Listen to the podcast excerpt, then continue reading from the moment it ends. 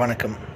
இன்றைக்கி நம்ம பார்க்க போகிற கதையோட டாபிக் காலம் அதாவது டைம் இந்த கதை ஒரு குழந்தைகள் சொல்கிற கதையாகவும் நீங்கள் எடுத்துக்கலாம். இல்லை உங்களோட லைஃப்பில் நீங்கள் கனெக்ட் பண்ணி பார்க்க வேண்டிய கதையாகவும் நீங்கள் எடுத்துக்கலாம். ஆனால் இந்த கதை எப்படி பார்த்தாலும் கதையை கதையாக பாருங்கள் சயின்டிஃபிக்காக பார்த்தா இந்த கதை உங்களுக்கு கொஞ்சம் புரியாது. கதைக்குள்ளே போகலாம் ஸோ ஒரு ஊரில் ஒரு கார்பெண்டர் அந்த கார்பெண்டர் செய்கிற அந்த பர்டிகுலர் ஒரு படைப்பு மட்டும் அது சேராக இருக்கலாம் ஒரு டெஸ்காக இருக்கலாம் இல்லை எதுவாக வேணாலும் இருக்கலாம். அந்த ஒரு ப்ராடக்ட் மட்டும் ரொம்ப மெஜஸ்டிக்காக ரொம்ப அழகாக ரொம்ப ஒரு கலை வடிவமைக்க ஒரு பொருளாக இருக்குது ஸோ அந்த ஊரில் இருக்க எல்லாருமே வெளியூட்கள்லேருந்து வெளிநாட்டுகள்லேருந்து கூட வந்து அந்த கார்பெண்டர்கிட்ட வந்துட்டு ப்ராடக்ட் செஞ்சு வாங்கிட்டு போகிறாங்க இல்லை அவர் செஞ்ச ப்ராடக்டை விரும்பி வாங்கிட்டு போகிறாங்க அந்த நாட்டு ஆளுற ராஜாவுக்கு ஒரு ஆசை. அந்த ராஜா கிட்டே எல்லாமே இருக்குது உலகத்தில் இருக்க எல்லா ப்ராடக்ட்டும் வச்சுருக்காரு. இந்த கார்பெண்டரோட ப்ராடக்ட் எதுவுமே இல்லையே. அதையும் நம்ம வாங்கி அந்த கலெக்ஷன் நம்ம வச்சுட்டோன்னா நல்லா இருக்குமே. இவ்வளோ புகழ்கிறாங்க எல்லோரும் அந்த கார்பெண்டரை பற்றி அப்போ அந்த கார்பெண்டர் எப்படி இருப்பார்? அவர் பண்ணுற அந்த கலை பொருட்கள் எப்படி இருக்குது அப்படி பார்க்கணுன்னு அவருக்கு ஆசை வந்து அவரோட படையோட கிளம்பி இவருக்கு அந்த இடத்துக்கு வராங்க. கார்பெண்டருக்கு இடத்துக்கு வராங்க. அந்த கார்பெண்டர் அழகாக பொறுமையாக வடிவமாக உட்காந்துட்டு அவர் வந்துட்டு ஒரு கட்டில் செஞ்சிட்ருக்காரு இவர் அதை பார்த்தோன்னே அப்படியே இந்த ராஜாக்கு ஒரே ஒரு மெய் சிலிர்த்துருச்சு. அப்படியே சே இவ்வளோ ஒரு கலைநயத்தோடு நம்ம ஒரு விஷயத்த பார்த்ததே இல்லையே. அந்த ஒவ்வொரு நுணுக்கமான ஒரு டீட்டெயில்ஸையும் அவர் அந்த கட்டிலுக்கு அவர் வச்சிட்ருக்காரு. அதை பார்த்த உடனே ராஜாவுக்கு ஒரு சிந்தனை வருது. இவர்கிட்டே நம்ம சொல்லி நம்மளோட அரியாசனம் ஒன்று ரெடி பண்ணலாம். அதாவது நம்ம உட்கார அந்த சேர் ராஜாக்கள் உட்கார அந்த சேரை நம்ம ரெடி பண்ண சொல்லலாமே அப்படின்னு சொல்லிட்டு இவர் போய் ரெக்வஸ்ட் பண்ணுறாரு ஆர்டர் போட வேண்டியதை ரெக்வஸ்ட் பண்ணுறாரு ஸோ அந்த அளவுக்கு வந்துட்டு அந்த கார்பெண்டரோட ஒர்க்ஸ் எல்லாம் இருந்திருந்திருக்கு. ஸோ இவர் போயிட்டு ரெக்வஸ்ட் பண்ணுறாரு இந்த மாதிரி எனக்கு இந்த மாதிரி உங்கள் கையால் பண்ண ஒரு சேர் வேணும். அதில் தான் வந்து நான் இதுக்கு அடுத்து வரப்போகிற எல்லா ராஜாக்களும் உட்கார போகிறாங்க அந்த பெருமை வந்துட்டு அது உங்களுக்கு தான் சேரணும். நீங்கள் வந்து நல்ல வடிவமாக ஒரு சேர் பண்ணித்தாங்க அப்படின்னு கேட்டோன்னே அந்த கார்பெண்டர் சொல்கிறாரு ஓகே நான் உங்களுக்கு பண்ணித்தரேன் ஆனால் டைம் வந்து நான் சொல்ல மாட்டேன். இத்தனை மாதத்துக்குள்ளே தருவேன் இத்தனை வாரத்துக்குள்ளே தருவேன் நான் சொல்ல மாட்டேன். எனக்கு நானாக டைம் எடுத்து சிந்திச்சு செயல்பட்டு தான் நான் பண்ணுவேன். ஸோ வந்து நீங்கள் வந்து ஃபோர்ஸ் பண்ணக்கூடாது. அப்படின்னு அவர் கேட்டுக்கிறாரு. ராஜாவும் அதுக்கு சம்மதிச்சுட்டு நீங்கள் எப்போ தந்தாலும் சரி எனக்கு கொடுங்க. ஆனால் உங்கள் கையால் செஞ்ச ஒரு சேர் தான் வேணும். அப்படின்னு சொல்லிட்டு போயிடுறாரு ஸோ இந்த கார்பெண்டருக்கு உள்ள ஒரே சந்தோஷம். நாட்டோட ராஜாவே நம்மளை தேடி வந்திருக்காரு.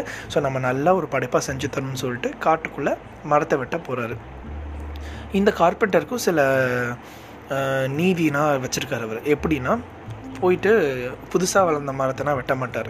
நல்லா ஒரு ஐம்பது அறுபது வருஷத்துக்கு மேலே வளர்ந்த மரம். அந்த மரம் வந்து இனி யாருக்கு பயன் தராது? அதுவாக விழுந்து விழுக போகுது அப்படிங்கிற மரத்தை மட்டும்தான் இவர் வெட்டி கொண்டு வந்து அதில் இவர் செய்வார். சம்டைம்ஸ் சில மரங்கள் அதில் எங்கான மரங்கள் தான் வெட்டணுங்கிற பட்சத்துக்கு மட்டும்தான் அதை வெட்டுவாரே ஒழிய மித்த நேரத்துக்கெல்லாம் வந்து நார்மல் இந்த மாதிரி பழைய மரங்களை வெட்டி அதில் இவரோட கலைத்திறனை கம்பேர் ஸோ அந்த மாதிரி என்ன நூறு வருஷத்துக்கு மேலே பழமையான ஒரு மரத்தை வெட்ட போகிறாரு போயிட்டு அந்த மரத்துக்கிட்ட சொல்கிறாரு மரமே மரமே இந்த மாதிரி நான் உன்னை வந்துட்டு வெட்டி இந்த மாதிரி ராஜாவுக்கு சேர் பண்ண போகிறேன் அப்படின்னு. மரம் வந்துட்டு சொல்லுது எனக்கு எவ்வளோ பெரிய பாக்கியம் நீங்கள் கொடுக்க போகிறீங்க ஏன்னா நான் வந்துட்டு ஒன் யாருக்குமே இதாலாமல் நம்ம மண்ணோட மட்டம் போகலான் இருந்தேன்.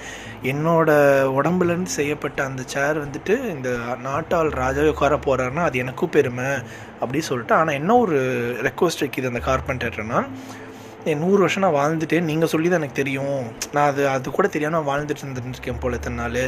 நான் வந்துட்டு இப்போ வந்துட்டு இலைனா உதிர்ந்து போய் நான் இருக்கேன். நீங்கள் என்ன பண்ணுங்கள் கொஞ்ச நாளுக்கு அப்புறம் வாங்க. அதுக்குள்ளே வந்து எனக்கு வந்து திருப்பி வந்துட்டு சீசன் மாறும். எனக்கு வந்துட்டு இலைகள் எல்லாம் வரும். அதை நான் என்னோடய மரத்தில் இலைகள் வரதை பார்த்துட்டு நான் செத்து போயிடுறேன் அப்படின்னு அந்த மரம் சொல்லுது. கார்பெண்டரும் ஓகே டேக் யூ டைம் அப்படின்னு சொல்லிட்டு அவர் வந்துட்டார். திருப்பி அவர் வந்து த்ரீ மந்த்ஸ்க்கு அப்புறம் திருப்பி போகிறாரு மரங்களில் வந்துட்டு நல்லா இலைகள்லாம் விட்டு நல்லா பூத்து குலுங்கிட்டு நிற்கிது அப்போ இவர் போய் கேட்குறான் நான் அப்போ வெட்டிக்கவா? அப்போ அந்த மரம் சொல்லுது இப்போ தான் இலைகள் வந்திருக்கு. இந்த இலைகள் இந்த இலைகள்லாம் நல்லா வளர்ந்துருக்கு காய்கள் வருது. இந்த மரத்தில் ஒரு ரெண்டு பறவைகள் கூடு கட்டி வாழ்கிறத நான் பார்க்கணும். எனக்கு கீழே ஒரு நாலு மனுஷங்க இந்த நிழலில் நிற்கிறத நான் பார்க்கணும். அந்த சந்தோஷத்தை அனுபவிச்சதுக்கப்புறம் நான் சாகுறேன் அப்படின்னு அந்த மரம் சொல்லுது.